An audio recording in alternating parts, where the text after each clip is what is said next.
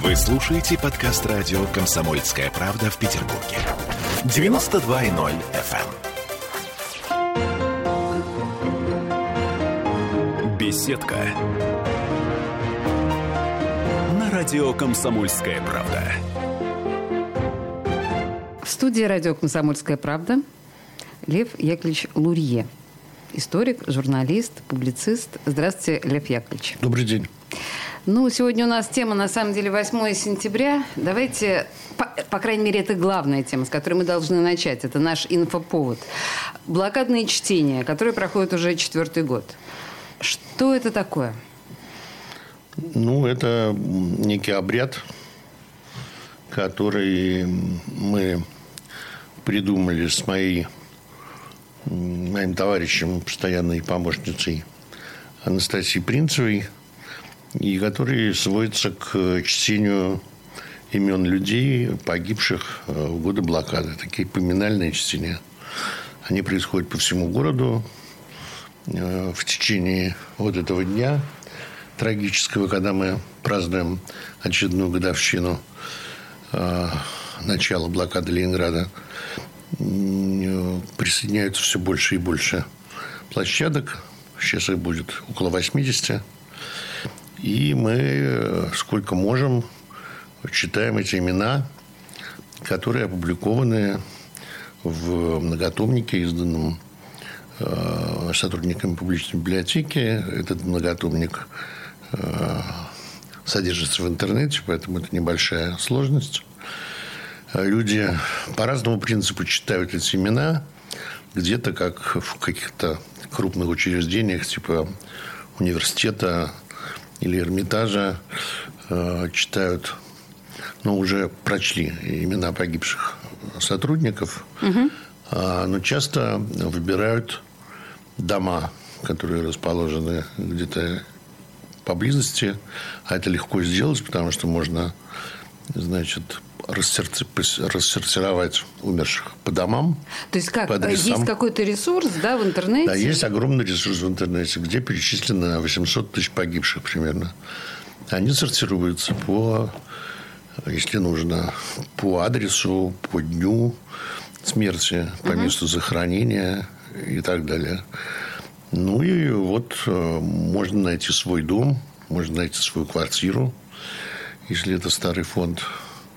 А можно, если э, это место не было застроено, как какой-нибудь комендантский аэродром, взять какой-то другой район, это уж как кому хочется. То есть, э, давайте так. Вот если я хочу по своему адресу э, понять, кто погиб во время блокады вокруг меня, условно говоря, там на шестой линии Васильевского да. острова, я захожу на какой ресурс?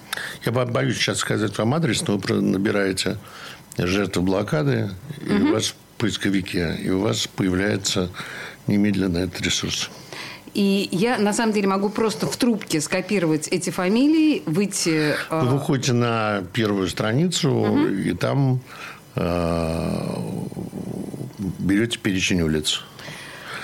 Поняла. В алфавитном порядке. У вас, не знаю, улица Цимбалина. Берете букву «Ц» и выходите на Цимбалина. Значит, по каждому дому будет список людей в алфавитном порядке, где есть фамилия, имя, отчество, э, год рождения, год смерти, и даже не год смерти, а дата смерти. Вот. И это производит очень сильное впечатление, Я потому что в среднем в каждом большом доме в центре города пятиэтажном, шестиэтажном, в блокаду умерло от 100 до 200 человек. Ну, и мы говорим о ужасах большого террора сталинского, но мы знаем и по табличкам последнего адреса, и просто по изучению домовых книг, что это на два порядка больше, на примерно в 10-100 раз больше количество людей, погибших в блокаду, нежели количество людей, убитых в 1937-1938 году. Страшно сопоставлять эти цифры. И, Лев Яковлевич, а вот это произнесение вслух имен, вот эта традиция сама по себе, она, с одной стороны, ассоциируется, я не знаю, ну, например, у меня, да, с каким-то отпеванием. Вот да. эта традиция проговаривания, это что? Она, она есть? Вы ее придумали? Она, или она была? Я в я, я, я думаю, я думаю, что я ее придумал, но, конечно, корни ее в синодиках – в есть, Пражской есть, синагоге такое есть. Ну, не только в Пражской синагоге, но и в любой православной церкви. Я существует синодик Ивана Грозного. А, я да, поняла, куда да. он угу. занес э, имена своих жертв во время новгородского погрома, и потом сам же э, велел их поминать. Боже мой. Вот. Э, кошмар какой. Да, и, и это обычная история, то есть так поминала православная церковь, не знаю, жертва Беслана, да. Угу. Ну, кроме того, имеет, значит, есть знаменитые строчки Ольги Федоровны Бергольц «Никто не забыто, ничто не забыто». Но известно, что все забыты или почти все забыты. У советской власти, да у нас в целом, надо сказать, а, вот эта культура оплакивания жертв очень плохо развита. А, у нас есть культ героев – то есть, если человек, условно говоря, со словами «за Родину, за Сталина» бросается на амбразуру и закрывает пулемет, то мы знаем, как писать его, условно говоря, житие для ленинской комнаты военной части. А если это Таня Савичева, которая умирает от голода, пережив смерть своих близких, то мы об этом не очень знаем, как говорить и писать. Очень горькая и поэтому, ирония звучит и по, по, Поэтому, поэтому э, но это не значит, что этот человек не мучился, что он не жил, и что ему в неком высоком смысле не, не должна, что он не должен оставить память на земле.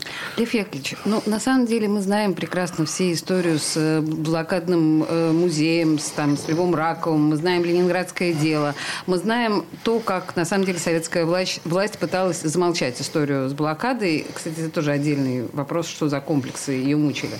Но ведь и сейчас, насколько я понимаю, люди бьются и борются вот с табличками последнего адреса. Значит, и требуют, последнего... чтобы этой гадости у меня не было. Нет, это разные все-таки вещи. Значит, таблички последнего адреса – это, так сказать... Репрессированные, но Ну, это, да, нерешенная, нерешенная э, внутри общества некая историческая дилемма. Ну, это а правда, в других странах это, это... Нет, это, в общем, звенья разные цепи. Ну, хорошо, ладно. Значит, а Сталина можно любить. Как бы это не нарушает Уголовного кодекса. Вы сейчас смеетесь надо Я не смеюсь, я говорю, почему? В Советском Союзе Сталина можно любить. Это не нарушает Уголовного кодекса. Ладно. То есть, не в Советском Союзе, а Российской Федерации. А Гитлера любить нельзя. Это уголовное преступление. Мы отпеваем жертв Гитлера. У нас никаких никакого, никакого сведения счетов ни с кем нету. Главным виновником ленинградской блокады был немецкий нацизм. Здесь даже думать нечего. Вот. Поэтому я не думаю, что это должно вызывать э, какие-то общественные дискуссии. Другое дело, что действительно культуры вспоминать невинные жертвы неважно, военнослужащие это или э, нет. Как бы военнослужащие, погибшие не в ходе наступательной, а в ходе оборонительной операции. Ну вот слава тебе, Господи, что этим 9 мая Верховный главнокомандующий открыл памятник в Рожеве, который был до этого э, забыт, потому что эти полтора миллиона человек как бы не сыграли роли. С этого не началось вот это наступление, которое началось между Доном и Волгой. Да? И слава богу, что поисковые отряды все-таки к ним присоединилось Министерство обороны, и происходят раскопки на Синявских болотах и в других местах, где люди погибли. Но, в принципе, сама культура воспоминания о абсолютно невинных жертвах, которые не кричали, потому что не могли, не хотели, не знали, не могли ничего про советскую власть такое хорошее сказать. Значит, у нас ее нету. И сразу возникают ряд вопросов, которые на самом деле у историков есть ответы. Какова мера ответственности местного ленинградского руководства, какова мера ответственности Верховного Главнокомандования и Сталина в количестве жертв Ленинградской блокаде.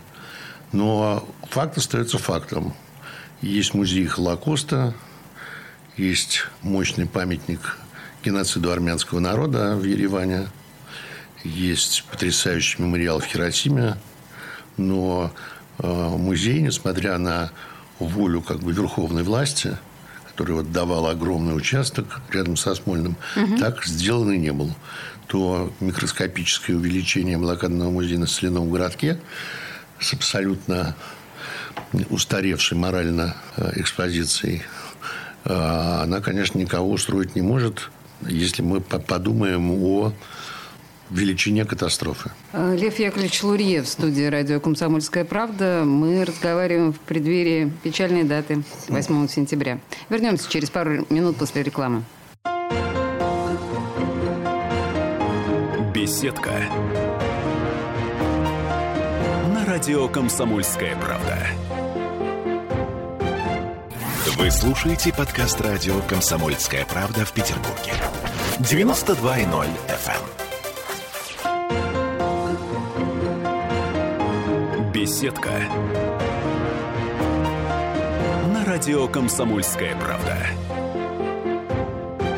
В студии радио «Комсомольская правда» Лев Яковлевич Лурье, писатель, журналист, публицист. И вот о писательской вашей э, стезе, с вашего позволения, вы выпустили 18 августа книгу «Над вольной Невой». Это правда. А, а история о, о Скажите, о, о Петербурге я понимаю. Что это за очередная история о Петербурге? Уж столько написано. Ну, это, во-первых, история не о Петербурге, а о Ленинграде. О Ленинграде, простите. Написано значительно меньше, надо сказать. Значит, эм, я в течение нескольких лет возглавлял э, документальную дирекцию Пятого канала, когда мы он помним еще был эти ваши программы. Да и выпускал такие программы, как «Культурный слой» и «Живую историю».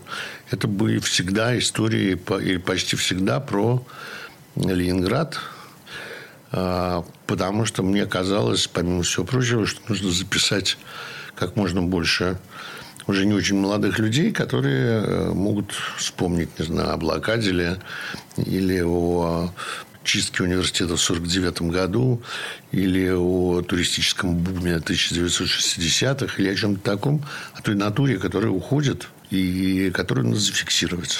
В результате вышло большое количество передач, но, тем не менее, архив интервью остался очень большой, и мне было его жалко.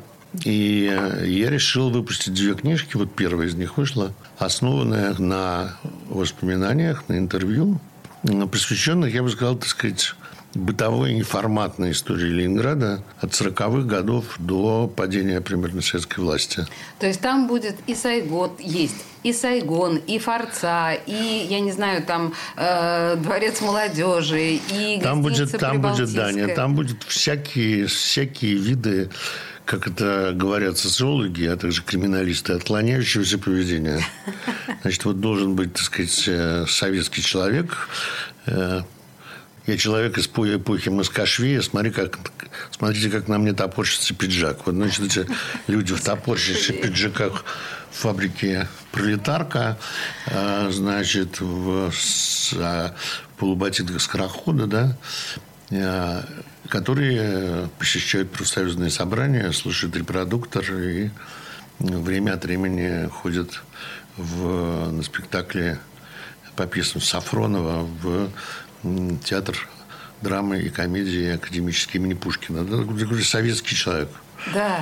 Вот. А, но его на самом деле почти не существовало, как мы понимаем. А, а были какие-то разные люди, которые рассказывали анекдоты сначала о Хрущеве, потом о Брежневе, а, тайно ходили в церковь, занимались карате, читали, я не знаю, Одена, переписывали Бродского, декламировали Гумилева, э, воровали кошельки, э, дрались на улице и т.д. и т.п. И в той или иной степени каждый из нас и каждый из наших знакомых был таким человеком.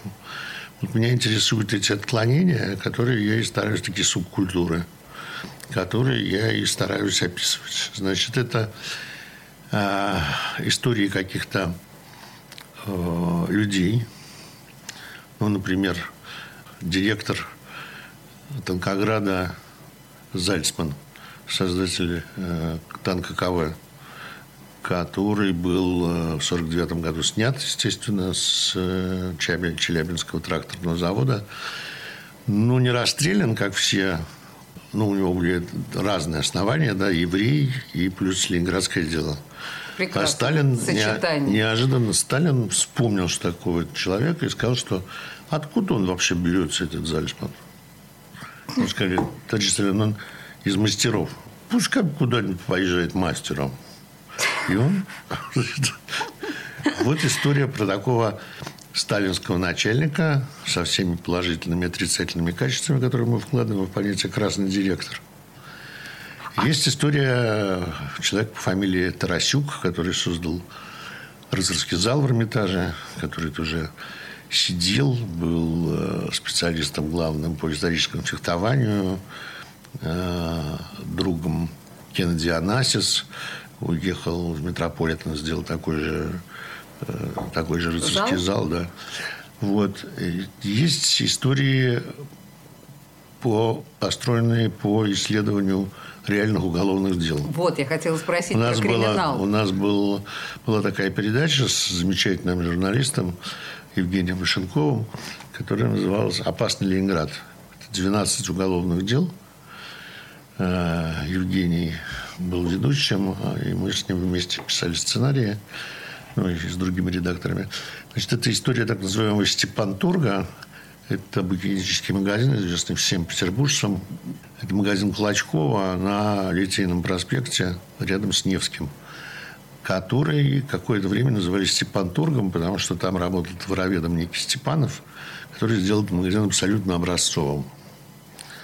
А, что с социалистической точки зрения не могло быть. Магазин, в магазине должны хамить, там э, очередь образовываться. это убивается стилистически. Да, и, значит, в результате э, он умер в тюрьме, магазин был разгромлен. Вот эта история, так сказать, такого э, дела по борьбе с нарушениями социалистического, социалистической борьбе с расхищением социалистической собственности.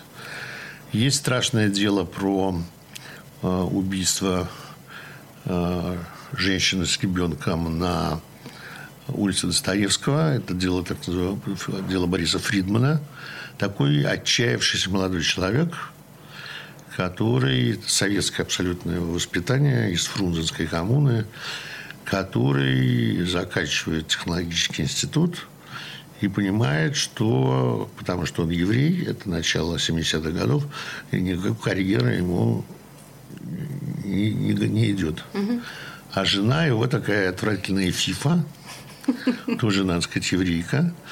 И она собирается его бросить, потому что он не может э, купить кооперативную квартиру и вообще обеспечить себе горизонты. Кинематографический сюжет. Ну и, значит, он решает, вполне возможно, посоветовавшись с ней, убить мамашу, у которой была большая квартира отдельная, и огромное завещание. Там много было имущества – она, в общем говоря, это такая подпольная ленинградская буржуазия. Там склады какие-то, а, не знаю, мусор, макулатура. Ну, в общем, откуда-то. Ну, и вот это убийство, которое было раскрыто. И третья история – это история вокруг шпаны, в частности, банда, которая была, стояла из части не одноклассников, а старших товарищей Сережи Довлатова по школе. 206 Да, банда Королева. Я просто тоже ее закончила.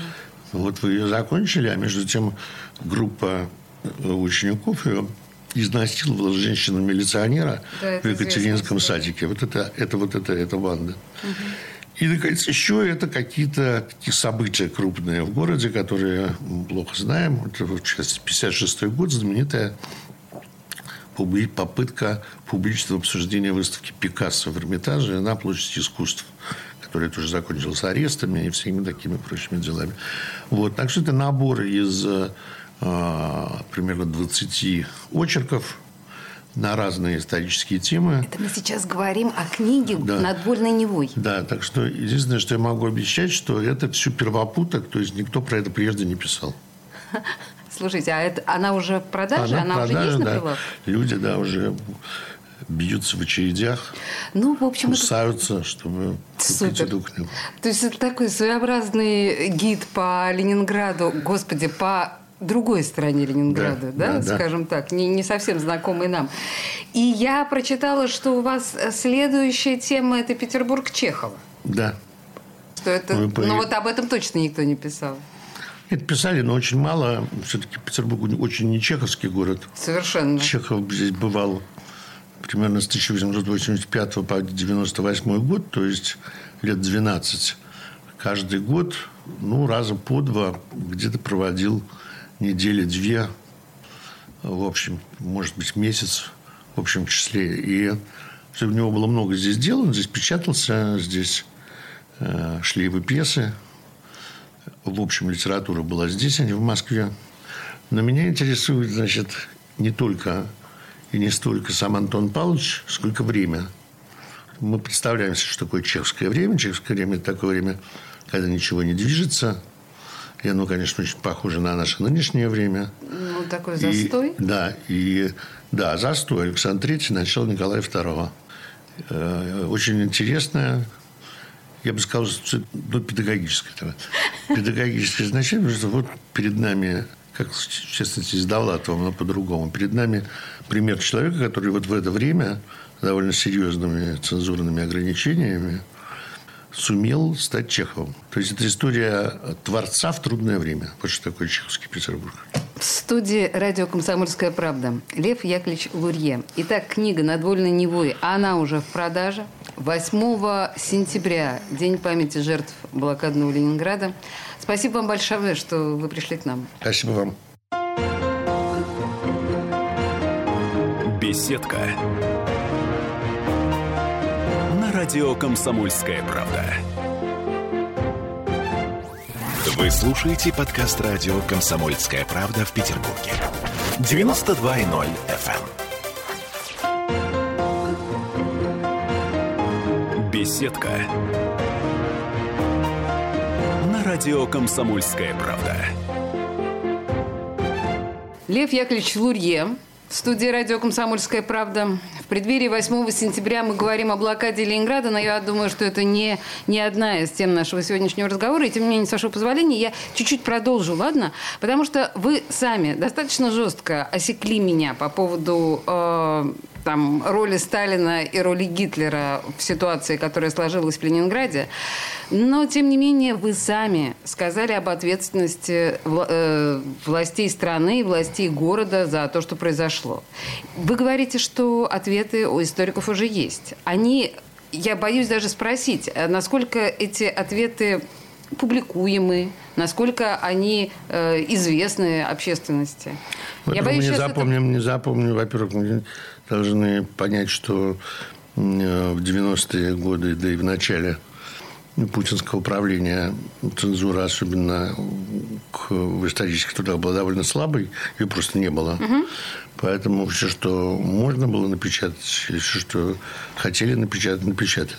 Ну, в 90-е годы вызывало очень много вопросов из того, что... Нет, я говорю о серьезных историков. Значит, э, есть консенсус между серьезными историками. Точка зрения Данила Гранина, который считал, что количество жертв блокады прям пропорционально ненависти, которую испытывал Сталин к нашему городу, это неправильная точка зрения. Сталину было абсолютно все равно, где сколько людей умирало. В Ленинграде или на Украине, или в брянских лесах, или в окружении под Вязьмой, или в боях под Рыжевом. Это были потери, с которыми он считался как тоталитарный правитель. Ну, как э, для Чингисхана или для, да и, боюсь, даже для Наполеона. Это были просто цифры. Количество не имело значения. Значение количества имело значение, но, так сказать, в стратегическом смысле. То есть, условно говоря, Таня Савичева не была бойцом. Вот. А, Но при этом еще раз скажу, что никакой специальной цели увеличить там мучения ленинградцев или увеличить количество людей, которые здесь умерли, у Сталина не было. Один из Вторая, известных мифов, я прошу да, прощения, да. да, что Сталин особенно не любил Ленинград. Есть как бы куча причин, и именно поэтому он... Я думаю, что Сталин относился готовил. к Ленинграду с большим подозрением. У него были основания для того, чтобы не любить Ленинград. Потому что, как у Ивана Грозного, не любит Новгород, потому что в случае такой вертикали власти, как у Сталина, любой центр, любая группа, имеющая влияние, опасна для центральной власти. Поэтому город, как, например, и Украина или Сибирь, они предоставляли, представляли некоторую потенциальную опасность. Это первое. Второе заключается в том, что выражение героической защиты Ленинграда является мифом, придуманным Ленинградским обкомом партии в 1944 году. Ленинград не нужно было героически защищать, потому что Гитлер категорически запретил его взять брать. Немцы стояли под городом, окружили его, и главная задача заключалась в том, чтобы уморить население города голодом и холодом. Собственно, в этом задача их была. Третье. Можно ли было сделать что-то принципиально, чтобы уменьшило количество смертности? Да, можно было. Что? Если бы по дороге жизни начали эвакуацию не в январе, а в конце января, а в ноябре, то можно было бы спасти еще примерно 300 тысяч человек. Но проблема заключалась в том, это война, что эти месяцы вывозилась военная продукция ленинградских заводов и оборудование ленинградских заводов.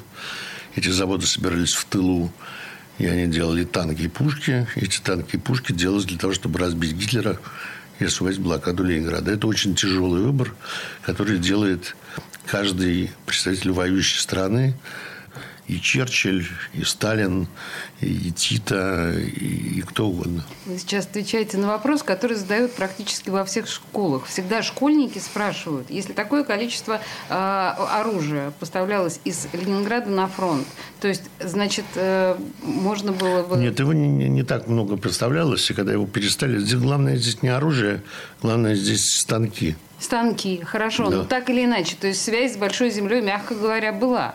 И эта связь могла и продукты тоже каким-то образом доставлять, или нет? Продукты шли в другую сторону, с вашего позволения. Ну, Значит, в ту сторону шли станки, а в другую сторону шли продукты. Вот эм, э, продукты шли, продукты шли на самолетах, но было принято решение, э, значит, ужасное, но другого просто нельзя было придумать в это, в это условие. 125 блокадных грамм – это смерть. Просто очевидно. Поэтому решено было снабжать работающее население и военные части таким пайком, при котором они выживали, как правило, не умирали с голоду, а дети, иждивенцы, старики были обречены на смерть. Мой отец э, говорил такую фразу, которая потом, как выяснилось, когда я уже стала старше, стала понимать, что не только он произносил это, он говорил, что я съел свою бабушку. Он был маленьким во время блокады, и понятно, что бабушка отдавала ему свой паек, он именно mm-hmm. это имел в виду. Ну, в общем, как выяснилось, это достаточно расхожее выражение. Итак, 8 э, сентября блокадные чтения будут проходить в 80 точках Петербурга. Да, надо. Можно ли э, какие-то вот основные точки? Эрмитаж, Русский музей, университет? Большое количество школ, э, дворы капеллы, Русский музей, Союз журналистов, Союз писателей. Вам нужно тоже набрать 8 сентября чтение имен. Угу. Вы получите полный список там ждут вас наши волонтеры, у которых есть списки. Угу. И вы придете, послушаете музей Ахматовой, двор музея Ахматовой, и можете с любого момента присоединиться и произнести столько с фамилий, сколько вам угодно. А, Лев Яковлевич, я просто у нас есть еще немножко времени, и я о другой вашей акции хочу задать вам несколько вопросов. Я имею в виду День Д, который мы анонсировали, и Настя Принцева, одна из организаторов этой истории, была у нас в эфире. И, собственно, насколько я понимаю, в общем-то День Д удался, и стилистически очень классно вписалось э, в историю Дня Довлатова э, задержание организаторов э, в саду на Загородном, в саду Довлатова. Вы можете объяснить, что это было? Это какой-то чудовищный абсурд, который, ну, я не знаю, умом не понять. Слушайте, абсурд не чудовищный. Абсурд и абсурд. Э, как вы философски к этому относитесь? Ну, кто в милиции не бывал? Значит, э, мне кажется, я не знаю, кто, не я не знаю, кто и почему отдал приказ милиционером. И я думаю даже, что это была не милиция, а национальная гвардия. А, то есть я точно в смысле, не Росгвардия Да, да, да. Но мое ощущение заключается в том, что власть находится, мы с вами видим, в таком несколько истерическом состоянии в связи с приближающимися выборами и в связи с тем, что, по-видимому, прогнозы по количеству людей, которые желают голосовать за правящую партию, не очень устраивают. Да? В том округе, где как раз мы отмечали э, юбилей Довлатова, как известно, выдвинуто три Бориса Вишневского, все с одинаковыми бородками. Вот. Бороды отрастили позже. Да. А, э, сначала сменили имена, для тех, кто просто не знает эту ситуацию, да, сначала сменили имена два человека, а стали Борисами Вишневскими, а потом еще и бороду отрастили, и каким-то образом залысинки образовали на лбу. Вообще потрясающе. Вот. Я думаю, что это вот часть этого. То есть кто-то увидел каких-то людей, непонятно почему такое количество людей, что-то они говорят, микрофоны, значит, какой-то... Э, Люди с неприятными, интеллигентными да. лицами. Ну, не знаю, кому-то нравится, кому-то не нравится. Собаки почему-то. И я думаю, что просто, значит, это был сигнал снизу от бдительных граждан. Милиция всполошилась. 28 это было милиция, все-таки 28 отделение. Угу. 28 отделение всполошилось, потому что им накручивают каждый день на совещаниях не знаю, что нужно накручивать, что, значит, вот нельзя допускать никакой митинговой активности. И они сочли э, невинное открытие памятника Фокстерьеру Глаше значит, каким-то революционным актом. Значит, ну, тут нужно сказать, что... 20... Мне кажется, что Глаша как раз голосовала за «Единую Россию». Думаете? Да, абсолютно. Это что? Ну, только Глаша. Она была, если... да, она была сторонницей существующих порядков. Ну, хорошо. Это поэтому она э, писала как мальчик, подняв ножку? Да, она старалась, как бы сказать выглядеть бодро, чтобы радовать руководство города. На меня сейчас смотрят непонимающими глазами звукорежиссер. Очевидно, надо объяснить, что господин Бухаев, архитектор, скульптор памятника собачки Глаши, сделал ее с писающей, с поднятой ножкой. Но девочки обычно писают иначе. Вот но он позвонил, Глаша... он позвонил Лене Довлатовой и Кате Довлатовой, и они сказали, что у Глаши была такая особенность. Она была девочка, но при этом поднимала ножку. И так поймите, что... это не, гер... не гендер-флюид флюидность. Это да. так бывает у собачек. Так что это Вячеслав Бухаев проявил массу ответственности и взял на себя, взял на себя уколы. Да. А, Лев Яковлевич Лурье в студии радио «Комсомольская правда». Буквально три минуты новостей, и мы вернемся к разговору.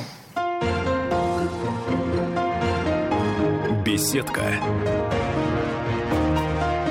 На радио «Комсомольская правда».